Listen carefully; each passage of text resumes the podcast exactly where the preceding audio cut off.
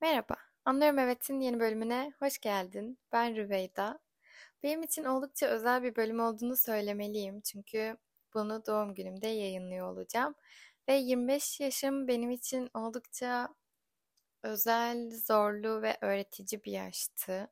Bu kelimelerle tanımlayabilirim sanırım. Daha önceki bölümlerde de eminim 25 yaşında olmaktan defalarca bahsetmişimdir.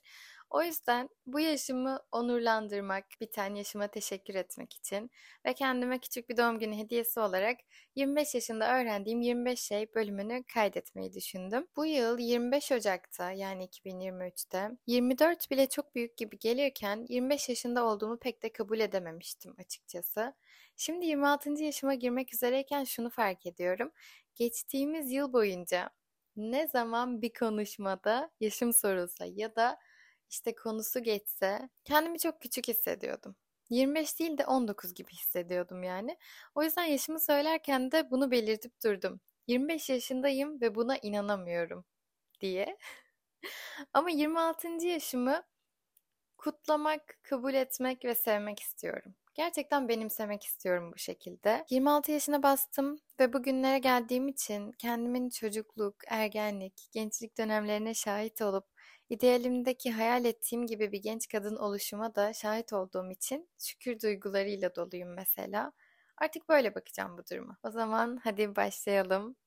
25 yaşında öğrendiğim 25 şey. 1.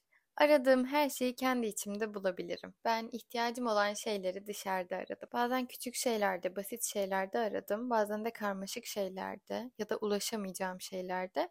Ama aradığım şeyin içimde olduğunu anlamam zaman aldı açıkçası. Yaptığın ya da aradığın her şeyde, ihtiyacın olan her şeyde aslında kendi kendine yardım edebilirsin. İhtiyacın olan şeyi de kendi içinde bulabilirsin. Bunu anlamam benim birazcık zaman aldı. Ama evet, aradığım her şeyi kendi içimde bulabilirim ki insanların potansiyellerine değil, oldukları ve sana gösterdikleri kişiye inan. Gerçekten iletişim kurduğumuz herkeste kendi yansımamızı görüyoruz. Kendi idealimize ve çizdiğimiz resme bence o insanları sıkıştırmaya çalışıyoruz. Bence bu onlar için de adil değil. Bence bu maddeyi şu söz çok güzel açıklıyor. O yüzden dahil ettim. İnsanlar size kim olduklarını gösterdiklerinde onlara inanın. İlk seferinde inanın çünkü yeniden ve yeniden gösterecekler ta ki artık görmezden gelemeyeceğiniz bir noktaya varana kadar. 3. Ertelemek yapmaktan kaçındığın işten daha fazla zaman ve efor harcıyor. Evet, bir şey yapmak o şeyi yapmamaktan daha az enerji harcıyor gerçekten. Ertelemek beni daha kaygılı bir insana çeviriyor. Hiçbir işi tamamlayamayana kadar etrafta kaygılı bir şekilde dolanmama sebep oluyor ve en önemlisi, bunu belki sen de deneyimlemişsindir. Hayatın kaçtığı ve benim geride kaldığım gibi olumsuz hisler uyandırıyordu bende. Kendimi en fazla ne olabilir ki? Başarısız olursun. Bu da dünyanın en kötü şeyi değil. Mükemmel olsun diye beklersen hiçbir zaman başlayamayacaksın diye diye bazı şeylere başladım. Bazı şeylere tik attım. Mesela anlıyorum evet podcast'ini bir yerden yapmaya başlamak gibi. Ertelemeyin. Ne için erteliyorsunuz? En azından kendinize bunu sorun ve bunun cevabı sizde olsun. 4. Kendimi hayatımın merkezine koymayı öğrendim. Bu bencillik değil. İşin matematiği önce başkaları sonra ben şeklinde ilerlemiyor. Kendimi öncelik yapıp listemin ilk sırasını aldığımda çok daha mutlu, verimli, huzurlu bir insana dönüştüm. Ve eğer yarar sağlamaksa zaten aklımdaki, diğer türlü hiçbir şekilde yararlı da olamıyordum. Çünkü kendime bile yetemiyor, zaman ayıramıyordum. Kendinizi hayatınızın merkezine koyduğunuzda aklınız karma karışık olana kadar düşünmek, planlarınızı başkalarına göre değiştirmek, dinlenemeyecek kadar çalışmak zorunda kalmıyorsunuz. Evetinizin de bir anlamı ve değeri var, hayır demenizin de. 5. Hiçbir şey göründüğü gibi değil. Ne kadar çok şeyin göründüğü gibi olmadığını fark etmek benim biraz zamanımı aldı. Kendini hiç kimsenin koyduğu standartlara göre yargılama. Çünkü insanların neyi özellikle söylemediğini, hangi bilgileri arkada bıraktıklarını ya da ekranların arkasında neyi sakladıklarını bilemezsin. Biraz belirsiz bir konuşma oldu ama ben bunları söylerken aklında ne oluştuysa bu konu onunla alakalı en azından senin için. 6. Bilmek ve uygulamak aynı şey değildir. Bu neyle alakalı biliyor musun? Ben Çok okuyan ve öğrenmek için her zaman çabalayan biriyim. Hayatım boyunca böyleydim. Kişisel gelişim olsun, psikoloji olsun bunlara dair birçok kitap okudum. Zaten bunun bölümünü de okudum. Ee, ne nasıl yapılır hakkında çok fazla araştırmalar yaptım. Geçen gün bir arkadaşım bana şey dedi. Sen kişisel gelişim kitaplarının kitlesisin dedi bana. Buna çok güldüm ama gerçekten doğru. Küçükken bir misafirliğe gitmiştik ailemle. Ben gittiğim her evde kitaplık görünce ona doğru çekilen ve büyülenmiş gibi kitapları inceleyen o çocuktum. Ev sahibi bana bir kitap verdi. Hala hatırlıyorum. Küçük bir kitaptı. Ahmet Şerif İzgören'in Avucunuzdaki Kelebek kitabı. Orada misafirlikteyken o kitabı bitirmiştim mesela. Ama işte bilmekle uygulamak aynı şey değildir. Meditasyonun insana iyi geldiğini yapılan araştırmalar ve insanların anlattığı deneyimlere göre biliyorum. Bilgi seviyesinde bu bende var ama uygulamadıkça hayatımda hiçbir şey değişmeyecek. Aynı şekilde düzenli yürüyüşlere çıkmak, yazmak, kitap okumak, nefes egzersizleri yapmak ya da uyanır uyanmaz telefona bakmamak gibi bazı yararlı bilgiler çok fazla da sürekli okununca, tekrarlanınca değerini de yitiriyordu gözümde. Ta ki yapmaya başlayana kadar. Bu küçük görünen ve bilgi seviyesinde kalan bazı şeyleri hayatımda düzenli pratikler haline getirdikçe hayatımın belli alanlarında değişimler oldu. Fark ettiğim en önemli şeylerden biri buydu. Çok bilgili olmak hayatınızı değiştirmiyor, onu uygulamak değiştiriyor. 7. Yaşı kaç olursa olsun, dışarıdan nasıl görünüyor olursa olsun kimse hayatı çözmüş değil. Benim de böyle bir yanılgıya kapıldığım zamanlar çok oldu ve e, bazı insanlar belki bizden daha deneyimliler diye ya da bizden daha büyükler diye o insanların hayatı çözdüklerini ve her şeyin yolunda gittiğini varsayabiliriz ama bu gerçek değil, doğru değil ve çoğu insanın hayatında da bu şekilde değil. O yüzden bence herkese karşı nazik olmak bize hiçbir şey kaybettirmez diye düşünüyorum. 8. Hiçbir şeyi kişisel algılama, insanların tepkileri, konuşmaları hatta çoğu zaman sana yönelttikleri sözler bile seninle alakalı değil. Herkes kendi hayatına o kadar odaklı yaşıyor ki çözemedikleri sorunlarda, anlayamadıkları konseptler de onlarla alakalı. Dünyayı sadece kendi çözebildikleri kadar ve görmeyi seçtikleri şekillerde görüyorlar. Çoğu şey seninle alakalı değil yani. 9. Sana neşe getiren şeyleri daha çok yap Hayat bu küçük anlardan ibaret. Ben sanıyordum ki hayatı hayat yapan büyük olaylar, işte mezuniyet, işe başlamak, bir şeyler başarmış olmak vesaire gibi. Ama mutlu olduğum anlara geri dönüp baktığımda aklıma hep o küçük tatlı anlar geliyor. 10. Her şey ama her şey geçici. Bu sözü bazen geçmesini ve bitmesini istediğim zamanlarda düşündüm. Bazen de çok mutlu olduğum ve keşke sonsuza kadar sürse bu an diye düşündüğüm zamanlarda insanın içine hem ferahlık veriyor hem de biraz hüzün. Kendime bu yıl sık sık hatırlattım. Her şey geçici. 11. Farklı sonuçlara ulaşmak istiyorsan farklı yollar denemen gerekiyor. Eğer farklı sonuçlara ulaşamıyorsan hala sana aşina yollardan yürüyor olabilirsin. Yeniliğe attığın her adım seni korkutuyor olabilir. Ama aynı döngüden sıkıldıysan daha önce hiç denemediğin şeyler denemen gerekir. 12. Şikayet etmek hiçbir şeyi değiştirmeyecek. İstediğin kadar farkındalıklı bir insan ol. Değişimi hedefle, çabala, olumlamalar söyle ama şikayet etmeyi bırakmadıkça hayatın değişmeyecek. Çünkü neye odaklanırsan hayatında o daha fazla olacak. Şikayetin yerine şükretmeyi koydum ben de. Neye sahip olamadığıma değil de neye sahip olduğuma odaklandım.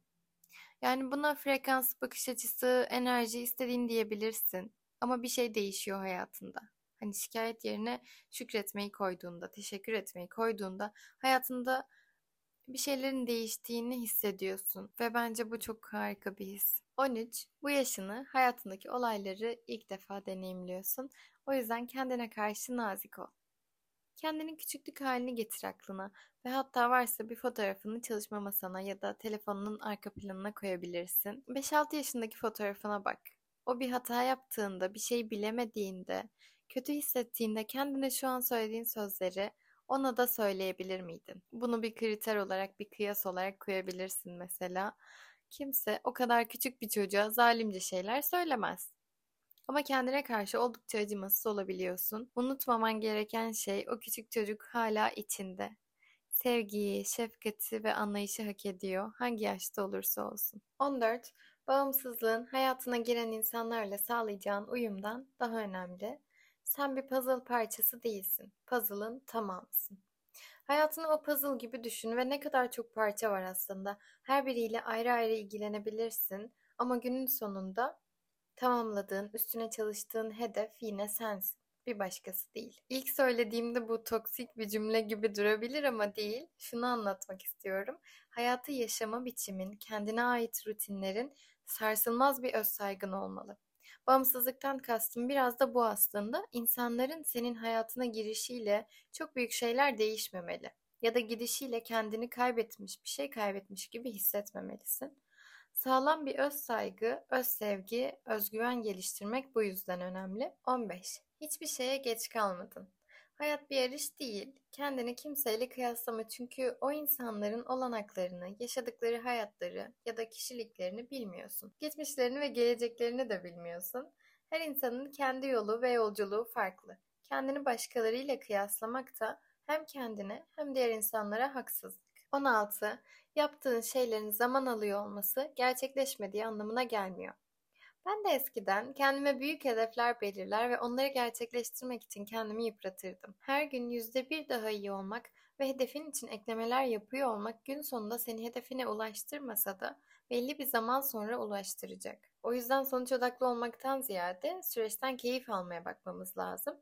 Aslında bir hedef belirlediğinde hedefe ulaşmaktan çok ulaştığında hissedeceğin duyguların peşinden koşuyorsun. Çoğu insanda hedefine ulaştığı anın hayal ettiği gibi olmadığını söyler. Tam olarak bundan kaynaklanıyor.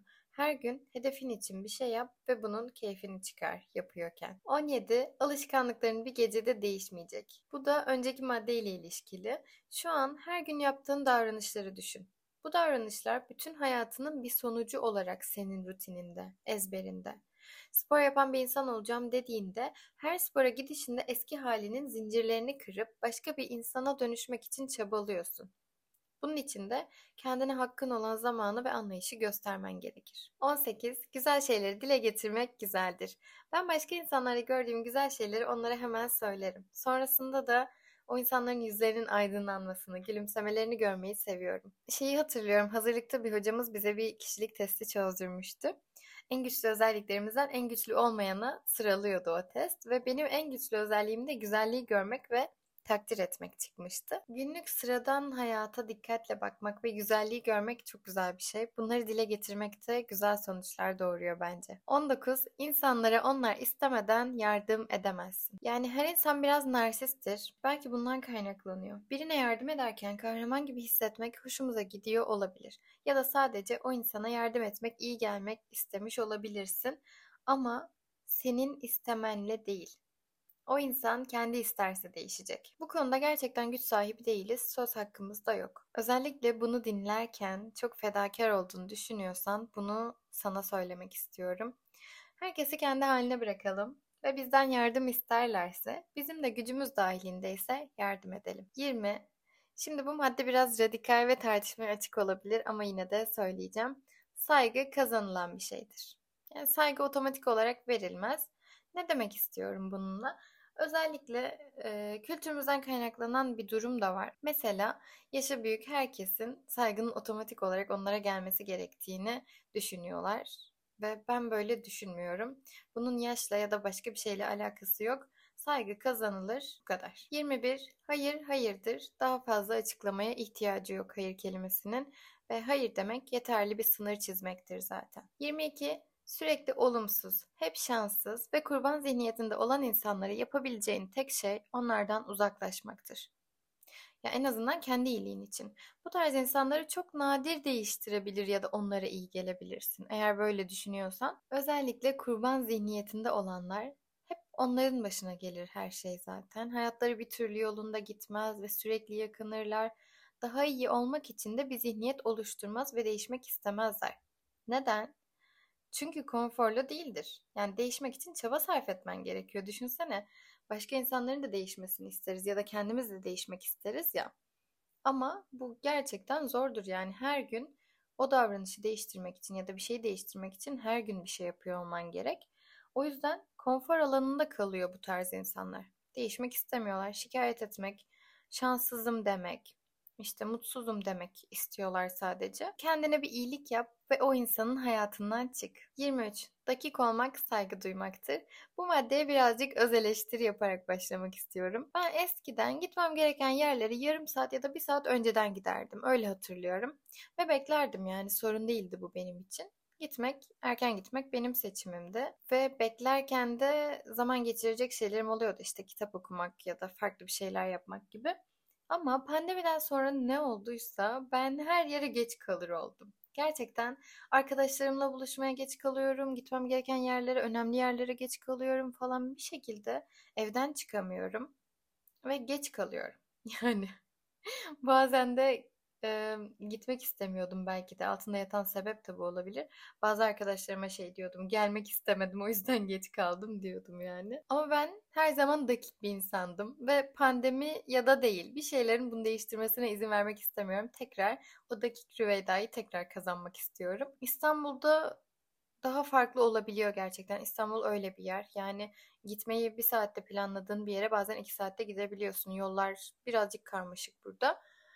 Özellikle de uzakta bir yerde oturuyorsan. Ama dakik olmak gerçekten karşıdaki insanın zamanına ve olduğu kişiye e, sana ayırdığı zamana saygı duymaktır. Ne o insanları bekletmek istiyorum ne de birileri beni bekletsin istiyorum. Bu da kendimde e, fark ettiğim bir şeydi. 24. Değişmek en doğal hakkın. Kimseye aynı kalma sözü vermedin. Değişirken de izin alman, haber vermen gerekmiyor. Hiç kimseye hem de. Senin değiştiğin haline kabul etmeyen insan da ilişkiniz hakkında bir şeyler söylüyordur zaten bununla ilgili. Yani bu bile. Senin değiştiğin halini beğenmemişse, sevmemişse bunun bile bir anlamı vardır. Sana sen çok değiştin, şöyle bir insandın, niye böyle oldun diyen insanlara cevap bile borçlu değilsin. Dünyadaki en normal şey değişmek. Dünya da değişiyor zaten ve değişmesek zaten ne kadar sıkıcı olurdu. Bir düşün. 25. Son olarak 25. madde, bir şey seni mutlu ediyorsa başkalarına anlamlı gelmek zorunda değil. Mutluluk aşırı aşırı öznel bir duygu ve gerçekten kimseye açıklamak zorunda değilsin. Ne kadar küçük, ne kadar saçma ya da belki uçarı bir şey olmasının bir önemi yok. Seni mutlu etmesi yeter ve kimseye göre değişmek, onu düzenlemek ya da saklamak zorunda değilsin. Evet, Nihayet, nihayet bunları yazdığım ve söylediğim için çok mutluyum. 23 ve 24. yaşım için de bu konsepte bir şeyler hazırlamak ve hatta video çekip paylaşmak istemiştim. Ama 25. yaşımda ve biterken bu hayalim gerçekleşti diyebiliriz. Gittikçe podcast yapma konusunda geliştiğimi de hissediyorum. Başlarken daha gergindim ve zihnimi tek bir noktada toplayıp yazamıyordum ya da konuşamıyordum bile. Şimdi de süperim demiyorum ama alışmaya başladım. Bunu yapmaya alışmaya başladım. Rahatça yazmaya, konuşmaya ve konu seçmeye en azından. Ve ertelemeyi bırakıp başlangıç adımını atan Rüveyda'ya da teşekkür ediyorum. Podcastlerimi düzenli dinleyip bana fikirlerini yazan herkes. Beni o kadar mutlu ediyorsunuz ki her bir mesajı muhakkak okuyorum ve geri dönüş yapıyorum. İçerik üretmek benim yıllardır yaptığım bir şeydi ama anlıyorum evet'in çok özel bir yeri var bende. Dinliyor olmanız ve zamanınızı ayırıp bana mesaj atmanız gerçekten çok değerli. Teşekkür ederim.